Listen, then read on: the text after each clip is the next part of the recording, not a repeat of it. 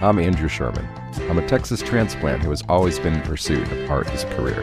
I've played in bands, pursued an acting career in Hollywood, but I found it behind the lens of a camera here in Dallas, Texas. I was born in New York, I've lived in Chicago, Los Angeles, Austin, but I love Dallas. There's a magical artistic scene in Dallas that mostly goes unnoticed to the outside world. This podcast is focused on what makes it so special and the people who make it thrive artistically. If you don't live here, and even if you do, you might not have heard of them. This is the Dallas Famous Podcast. So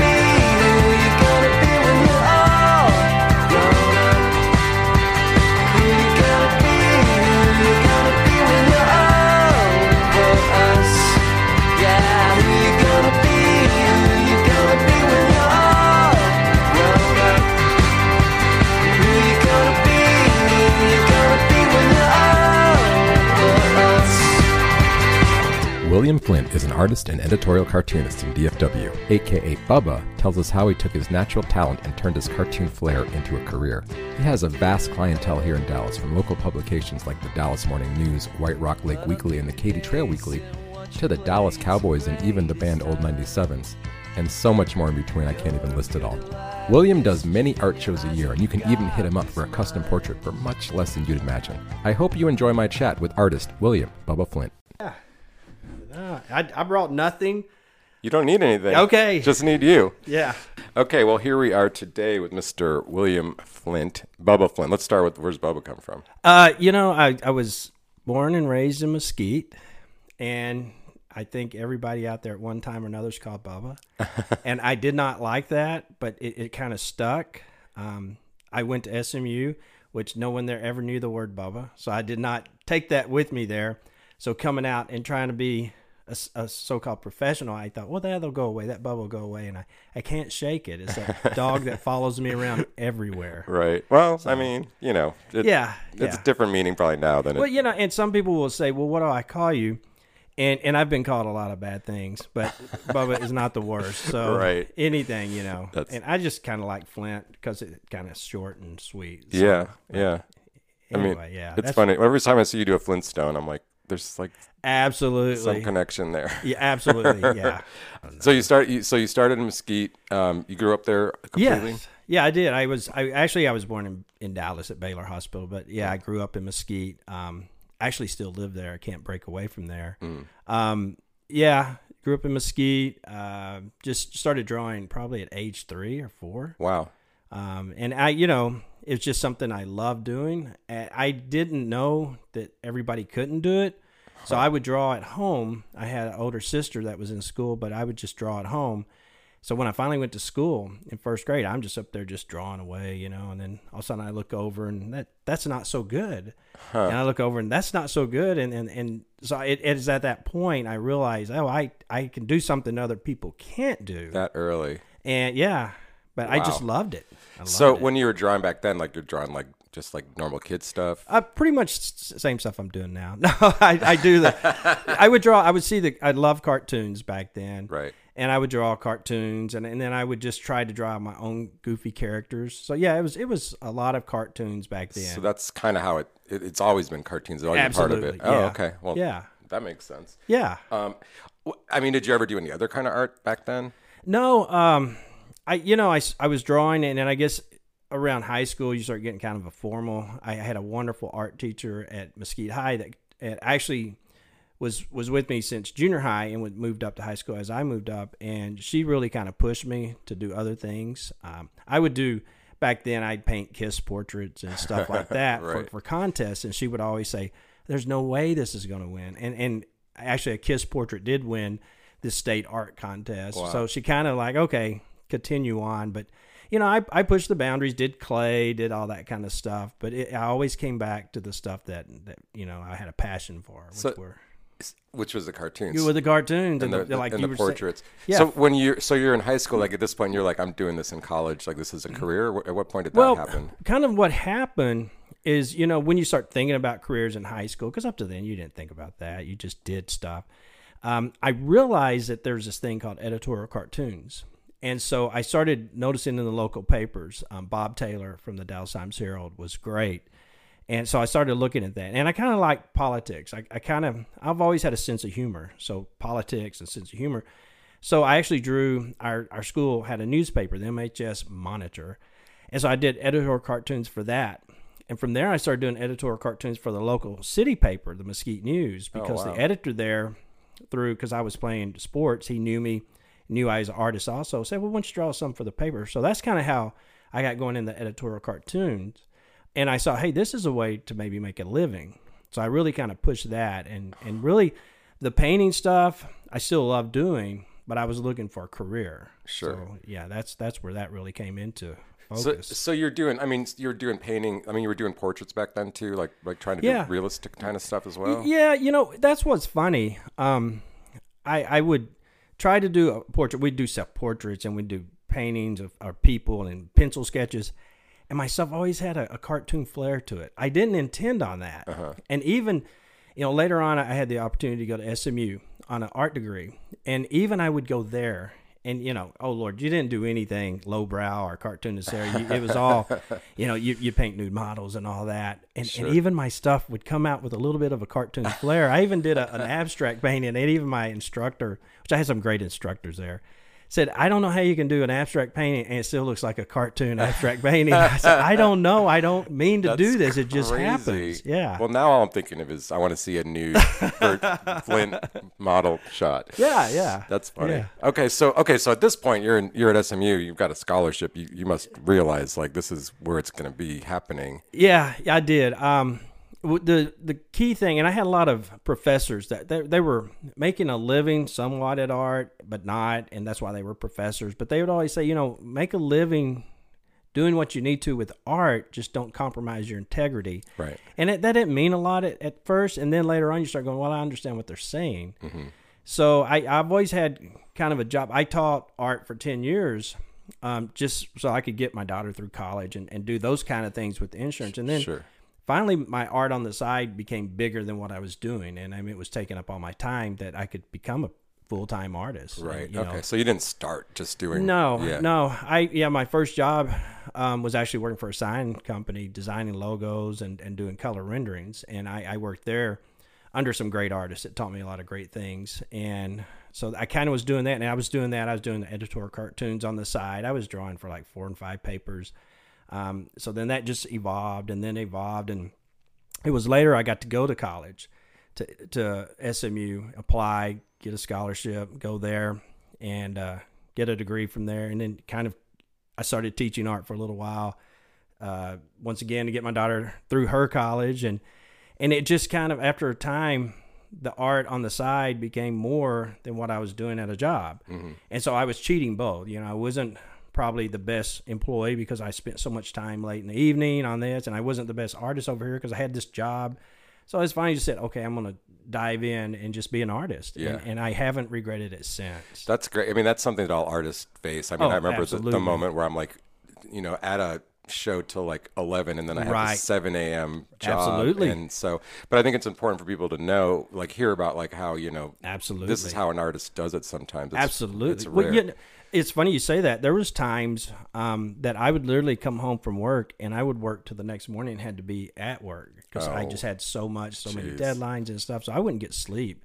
Uh, but you know, you, that's what you have to do. Yeah, exactly. I mean, we. It, I mean, I mean, the whole old adage we, we didn't choose this; it chose us. Right. But it's true, you know. And it's like, I mean, I'm not happy if I'm not doing the stuff. Yeah, that's funny. Now I get up at five thirty every morning and start working, and and people look at me like, "Why would you do that?" Because I'm so excited to be Mm-hmm. able to go in there and do that that I don't mind. You know, I sometimes I, I look at the clock; it's four thirty. Oh crap! I got another hour. I got to wait before I get up. I'm the same way with editing know. photos, exactly. Isn't that from great, the show, though? yeah. But I- I'm also like getting to the point where like, well, I can't edit the same night because then I'm not giving it the right, Yeah. you know, Same here. attention. Well, well that's my, right now. My wife will say, "Look, quit working on the weekend. You you can't work. You know, you can't get up and just- you need a break." And I do because my mind Yeah. starts getting scrambled after a while. But yeah, Yeah. I need to walk away for a little bit. yeah, that, that that's that's another thing you gotta Right. learn is like, okay, now I've been spending how many years like trying to get as much work as I can. Right. Now I need to find the pauses. That's been hard for me too. Absolutely, you yeah. know. But it's good to have a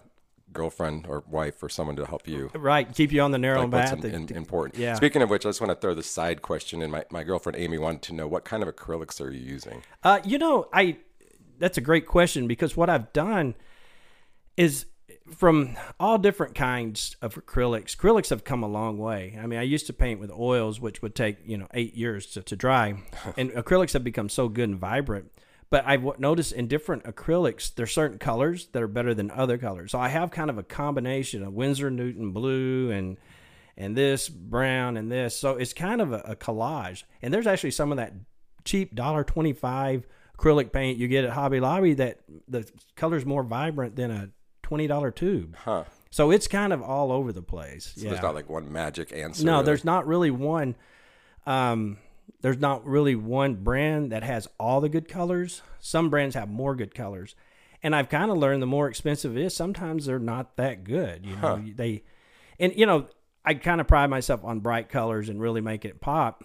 But a lot of that's mixing colors with other colors Okay. that you just can't go and buy right.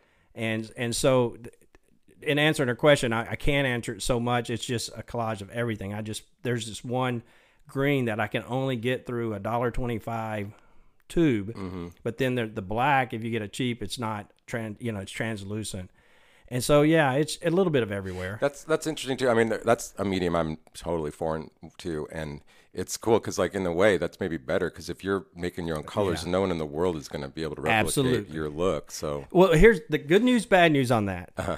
Yeah, it, is- you're right. The bad news is when you do this painting that that somebody loves, buys, and then two other people go, "Oh, I want that painting," and you go, "Well, wait a minute. now I can't kind of kind of remember."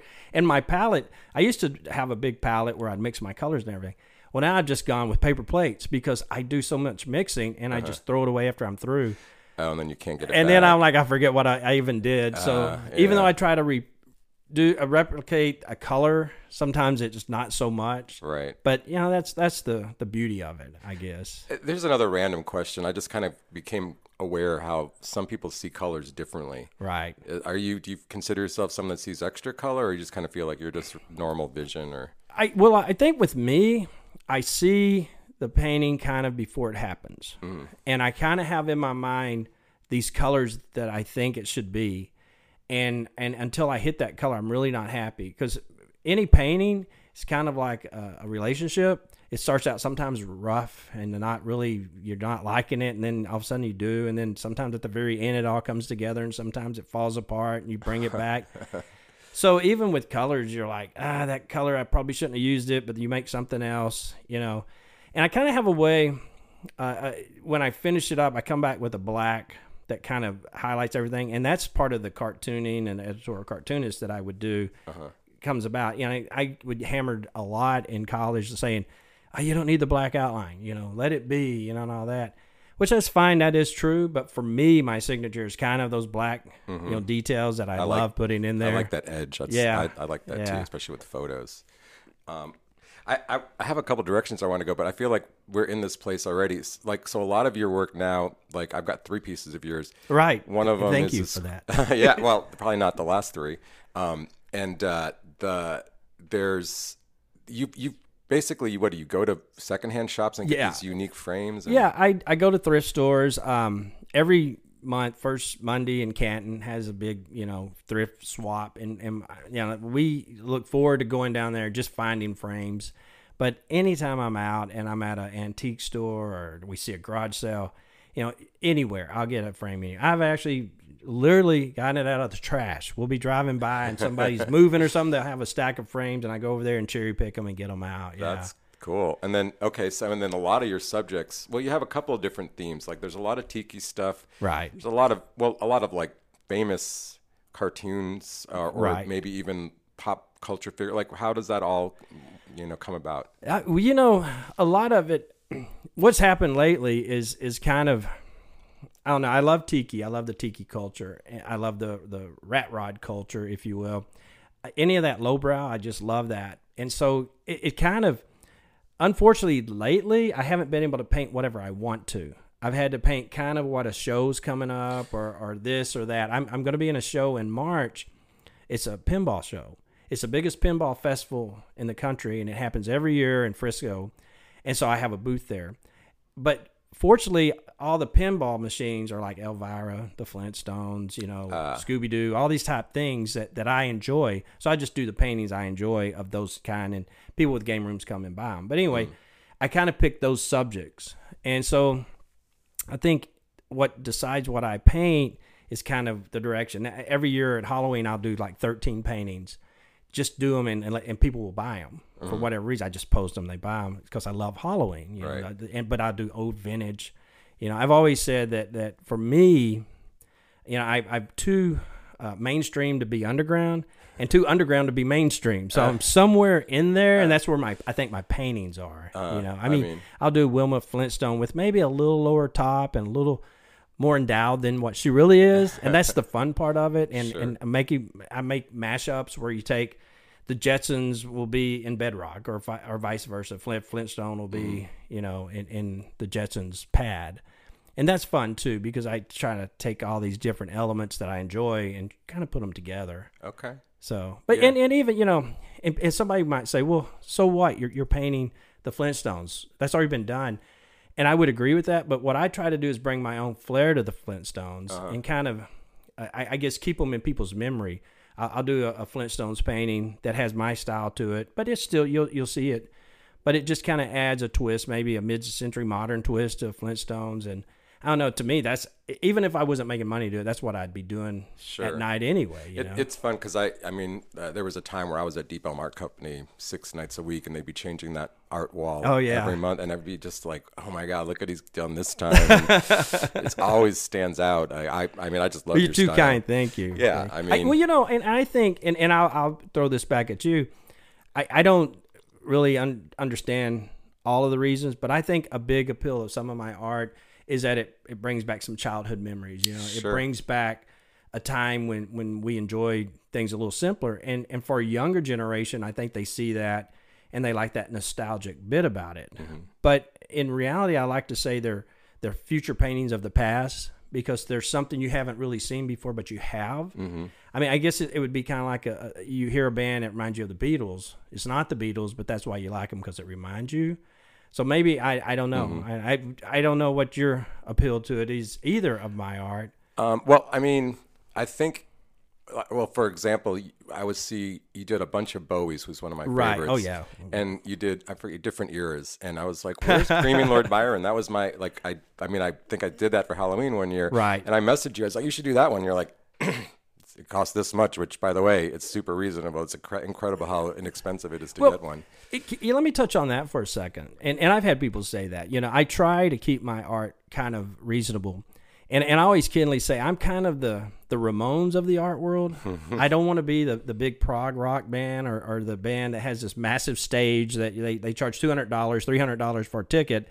I want to be this this kind of uh, an alternative band. I don't want to say really punk rock, but but kind of the the Ramones style mm-hmm. that you can come over here and see a good show. It's not going to be polished. It's not going to be great. I mean, my paintings you still see the pencil lines in it. You know, you still see the the imperfections, but that, I take pride in that. The frame you get might have a nick in it or, or a scratch in it, but I'm going to give it to you at a, at a reasonable cost because I want you to enjoy my art and I don't, you know, I don't want to show. I've turned down big galleries where where they say, "Oh, we could sell your stuff for you know, blah blah blah, big uh-huh. money."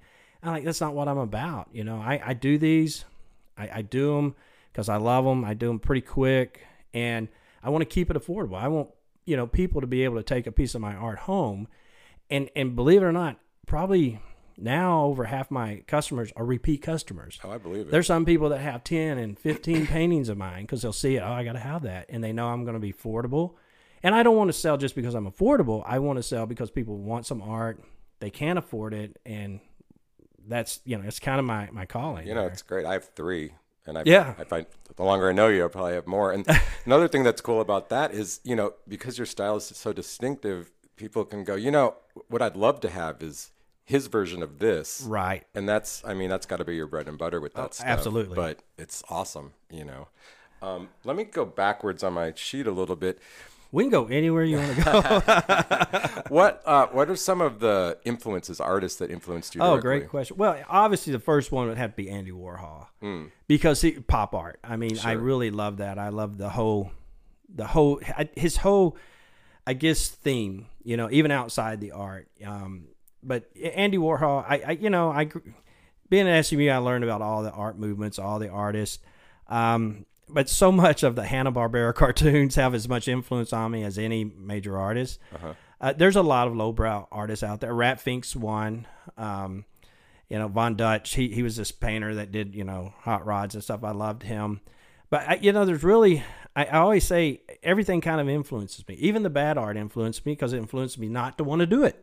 You know, if I see a piece of art and I go, I really don't like that. That doesn't appeal. That influenced me to not do it. So that's an influence to me. Huh. Yeah. But yeah, probably, you know, like I say, Van Gogh's, I love the way he used color. I love the way he was sloppy. And, and even Jackson Pollock, for that matter, he could take, um, you know, one of his splatter paintings, but you knew it was his because he had a style with the splatter painting, you know, with this abstract. And so, you know, I, I don't know. I, my influences are all over the place. I, I'm just as much, I can't really say influences by Jesus as I am by the Marx Brothers, Uh-huh, you know, because right. I'm just kind of all over the place.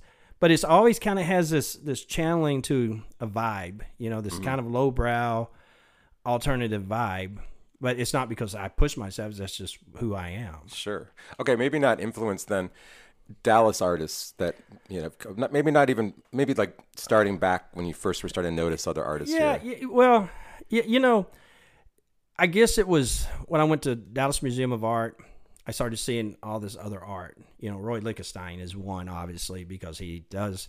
But comic books had as much to me. You know, I probably get as much from Mad Magazine as I was from anything. And and it was later in life when I started realizing there were artists out there. Um, there's been a lot of lowbrow type artists that, that have kind of, you know, hit the big time. Um, Basquiat's one, you know, that's out there. So I, I don't know. I don't know that one. You know, I, I mentioned Bob Taylor earlier. He was a cartoonist for the Herald. He he was a big influence. Jack Davis of Mad Magazine. Um, and then when you start seeing uh, paintings by these masters, you go, oh, well, those guys had talent. And you just to try to mimic what they would do in itself would be very difficult. You know, a Michelangelo or a Da Vinci, those guys were great, but you can still learn things from them. So I, I think from them, I learned a lot of color technique and, and outline and stuff of that nature. Okay.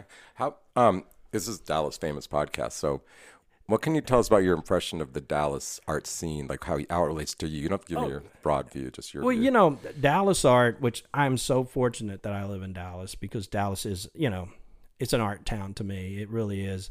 Um, and even being at SMU, you know, the Meadows Museum over there. But for me growing up, hanging around Deep Ellum, you can't help but to notice, you know, Frank Campagna at Kettle is big influence because you, and I didn't even know him until recently, you know, last few years I met him. Great guy. We're, we're really good friends. I show him the Kettle, um, which having a big event this weekend but seeing his art, you know, his his murals and, and paintings he did up on the walls, and that influenced me as much as anything. And so the whole Dallas scene, we were talking earlier about Salim Nourallah, and I love him as an artist. The old '97s, we have so much art here that is to me. I mean, it's just we're very lucky to be here. yeah. So I mean, as far as finding one Dallas artist, I don't know that there's, you know, so much. I just see something, and it influenced me. I don't know who it is. Um, you know, you'll go and you, I'll see a T-shirt or I'll see a banner, and in my mind, you know, it'll stick there. Now we take a picture with our phone, so I have it for, for all prosperity. But yeah, I, I mean, Dallas is Dallas itself has been an influence on me. I get as much. I have probably sold. I was asked this not long ago. What's what's the one painting I've sold the most of? And I don't know because I haven't really kept up, but I would say Big Tex is right at the top. And I love Big Tex. I mean, I grew up going to the fair. I saw the stages of Big Tex from this creepy, cool cowboy to, to now, you know, he's politically correct and all since. Right. But I still go back to that creepy, oh, cool uh, Big Tex. And man, when I do one, it's gone. People people love that. Yeah. I think that nostalgia part. But probably in saying Dallas, the, the state fair had as much influence on me as anything. Seeing the sideshows back then, seeing the rides, the, the the the brightness down the midway. I mean, that really influenced me big time. Huh. Yeah, I could see that. That's cool. I could see that in your art when I think about it like Yeah. that. Uh, that's cool. And I've been fortunate. I've got to work with Amber Fletcher with Fletcher Corny Dogs. Done some work for her, Oh, okay. um, which is you know those type those deals are a dream. I got to do some work for Big Boy. The restaurant. You know, I think they're located up in Chicago or something. Had them reach out, and I designed some logos for them. A, girl, big boy, and stuff. But I- that big boy was been a big Oh influence on me as a that is kid. cool. I could. That is a perfect marriage for you. Oh yeah. I would as a kid I'd go to those restaurants. I'd just stare at the, the little statue. Yeah. I have a little big boy in my studio and, and you know, I keep things in my studio that influence me every day. You know, whether it's goofy, uh, a, a little fur toy or something, you know, that that kind of stuff just influences me. Makes me want to do it. Yeah. Yeah, that's cool. What? uh I mean, do you have any big stuff on the horizon? Uh, yeah, I got that show um, coming up in, in Frisco, the pinball machine. But I have a show coming up in um, Tulsa at a place called Buck Atom's Cosmic Curiosity. And and Mary Beth, the, the owner up there, we kind of got to know each other. So I'll do a show there every year. And it's just a little on Route 66, which once again, big influence on me. you know, the Blue Whale of Catoosa and, and all these different things um, on Route 66. So I do a show on Route 66. That'll be coming up um, April 1st, actually, on uh, April Fool's Day. And I, I have that. I'm sure there will be a each week or each year Dallas does a Tiki, Dallas Tiki Week. I'll have a booth there. Uh, Jen over at Swizzle, she puts that on, and and I'm, I actually have some art at the Swizzle Tiki art, so that'll be coming up. But yeah, I always you know I mean, how many of these a year? I mean, it's like that you're doing. I try to. I probably do about five shows a year. Okay. And then I, you know, you mentioned uh, Deep Ellum Art Company, a revolving show there all the time. I, I'm in there about twice a year because they'll do something for art, and then they'll do photography, and then all female artists and, and whatnot. So I'm in there. and I'm in the kettle. They'll do a couple shows. Um, have a wall at the Swizzle. Have a wall at um, Buck Atom's of stuff. So I'm just here and there and a little bit of everywhere. Yeah. Yeah. Well, uh, before we go, one last thing about because part of your editorial cartoons is sports. Oh yeah. Oh yeah. Yeah. Big sports fan. I, I am. At, well, here's a little plug. I I've drawn for the Dallas Cowboys Nice. since '87. Wow. My first year was Landry's last year, the year before Jerry Jones. Kind of got that. I was doing editorial cartoons, and, and one of the editors there had seen something, reached out, said, Hey, would you do a cartoon for us? I said, Yeah, sure. Well, then it turned into a weekly thing, and it was the Dallas Cowboys Weekly. And then that, fin- that went away uh, a few years ago. Now I just draw for the game day programs, any home game I do. But yeah, I, you know, that's, there's a side of me a lot of people don't know. I played um, college baseball for a while at Eastfield College Oh wow. which was a baseball powerhouse. You know, I went to Mesquite, played baseball, and Eastfield had had two successful years, and, and thought about maybe going the minor league route, and just decided, no, I want to be an artist. This is where my passion is. So I took that route. So there's still a sports side of me, and I used to kind of. I don't want to say be ashamed of that, but didn't mention that. And then all of a sudden I realized I started hearing all these rock stars that love baseball Oh, or, or love doing this. And I was like, Absolutely. hey, I'm okay. I can do that. Which, Yeah. You know, one thing we didn't talk about, I don't mean to, to ramble on. Not at all. But music is a big influence in my life too. Sure. I love music. Um, when I work, I'm always playing music. I love the music scene, and, and I mentioned earlier, you know, the Sex Pistols, Ramones. They had a big influence on me. I, I saw the Sex Pistols, and I know everybody here in Dallas says they saw the Sex Pistols, but but I did get to see them.